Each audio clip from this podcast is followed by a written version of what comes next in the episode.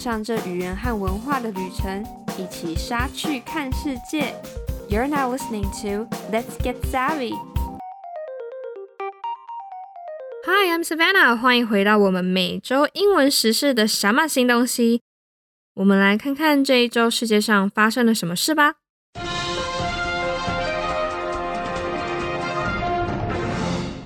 首先，十二月二十九日，BBC 的报道，美国将从对中国入境的旅客进行新冠病毒检测。COVID in China, U.S. imposes COVID testing for visitors from China. The U.S. has become the latest country to impose COVID testing on visitors from China after Beijing announced it would reopen borders next week. 在北京宣布下周重新开放国门之后， 美国是最近一个对来自中国的游客实施新冠病毒检测的国家。Italy, Japan, Taiwan, and India also announced mandatory tests, but Australia and UK said there were no new rules for travelers from China. After three years of being closed to the world, China will let people travel more freely from January 8th. But the country's ongoing COVID surge has sparked wariness. China is reporting about 5,000 cases a day, but analysts say such numbers are vastly undercounted. And the daily case load may be closer to a million. Hospitals are overwhelmed and residents are struggling to find basic medicines, according to reports. 意大利、日本、台湾以及印度也宣布强制检测，而澳洲及英国表示，针对来自中国的旅客没有新的规定。在关闭国门三年以来，中国将于一月八日重新开放，让旅客更自由的进出。然而，中国国内疫情仍持续升温，引发各国警惕。中国当局报告，每天大约有五千起案例。但是分析师说，这个数字被大大的低估了。每天可能有接近一百万起案例。根据报道，中国医院已经人满为患，人民难以取得基本药物。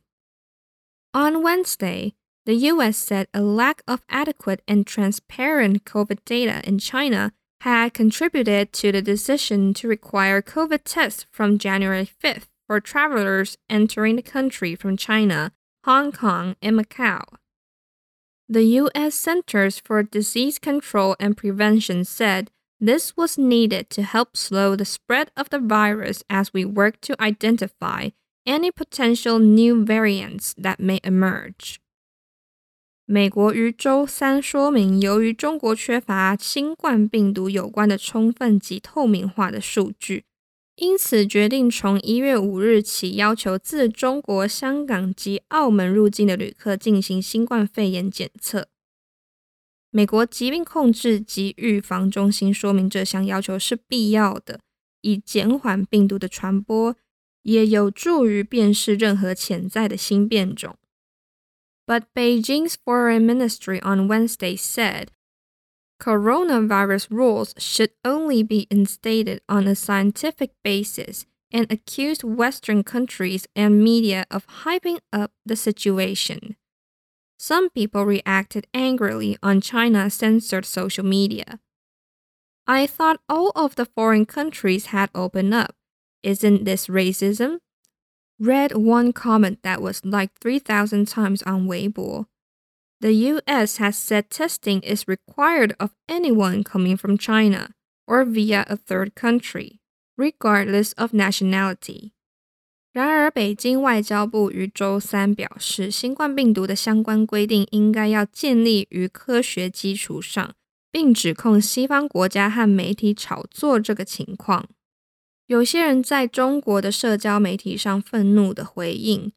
来自微博一则按赞数超过三千次的留言说：“我以为所有的外国国家都已经开放了，这难道不是种族歧视吗？”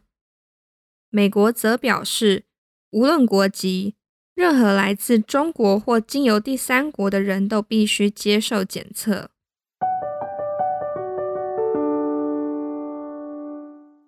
再来，十二月二十九，CNN 的报道，一名克布尔教授在电视直播中撕毁文凭，以抗议塔利班禁止女性教育。Kabul professor tears up diplomas on live television to protest Taliban ban on women's education. A Kabul professor tore up his diplomas live on television in Afghanistan in protest over the Taliban's barring of women from higher education. The man named Ismail Mashal is founder of the private Mashal University in Kabul and also a lecturer at Kabul University. 一名克布尔教授在阿富汗的电视直播中撕毁了他的文凭，以抗议塔利班禁止女性接受高等教育。这名克布尔教授叫做 Ismail Mashal，是克布尔私立马沙尔大学的创始人。 With tears in his eyes and his voice shivering, he ripped up the diplomas during an on-set appearance for the country's Tolo News on Monday. From today, I don't need these diplomas anymore because this country is no place for an education. If my sister and my mother can't study, then I don't accept this education, he said. He added that the diplomas were for his multiple master's and doctorate degrees, and that they were the originals. 周一在阿富汗的托洛新闻台现场露面时，他眼含泪水。声音颤抖的将文凭撕毁。他说：“从今天开始，我不再需要这些文凭，因为这个国家不是接受教育的地方。 如果我的姐妹和母亲无法学习，那么我也不接受这种教育。”他也补充说：“这些都是他多个硕士和博士学位文凭的原始文件。” The clip of his appearance has since gone viral. including being retweeted by Shabnam Nasimi, the former policy advisor to the Minister of Afghan Resettlement and Minister for Refugees, based in the UK. Astonishing scenes as a Kabul University professor destroys his diplomas on live television in Afghanistan, tweeted Nasimi, alongside the clip. 这个片段在网上疯传，包括在常驻英国的阿富汗移民部长兼难民事务部长的前政策顾问 Shabnam Nasimi 转发。Nasimi 在推特上写道。克布尔大学教授在阿富汗的电视直播中毁掉了他的文凭，一个惊人的场面。”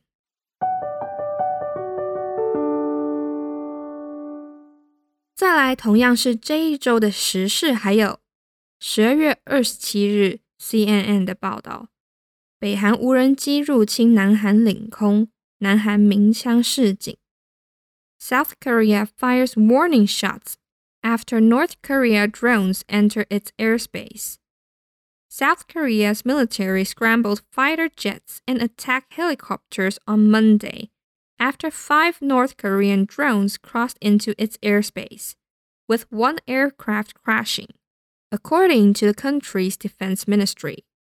根据韩国国防部，在五架北韩无人机进入南韩领空之后， 南韩军方紧急出动战斗机和攻击直升机。十二月二十八日，BBC 的报道。俄罗斯将停止向有价格上限的国家销售石油。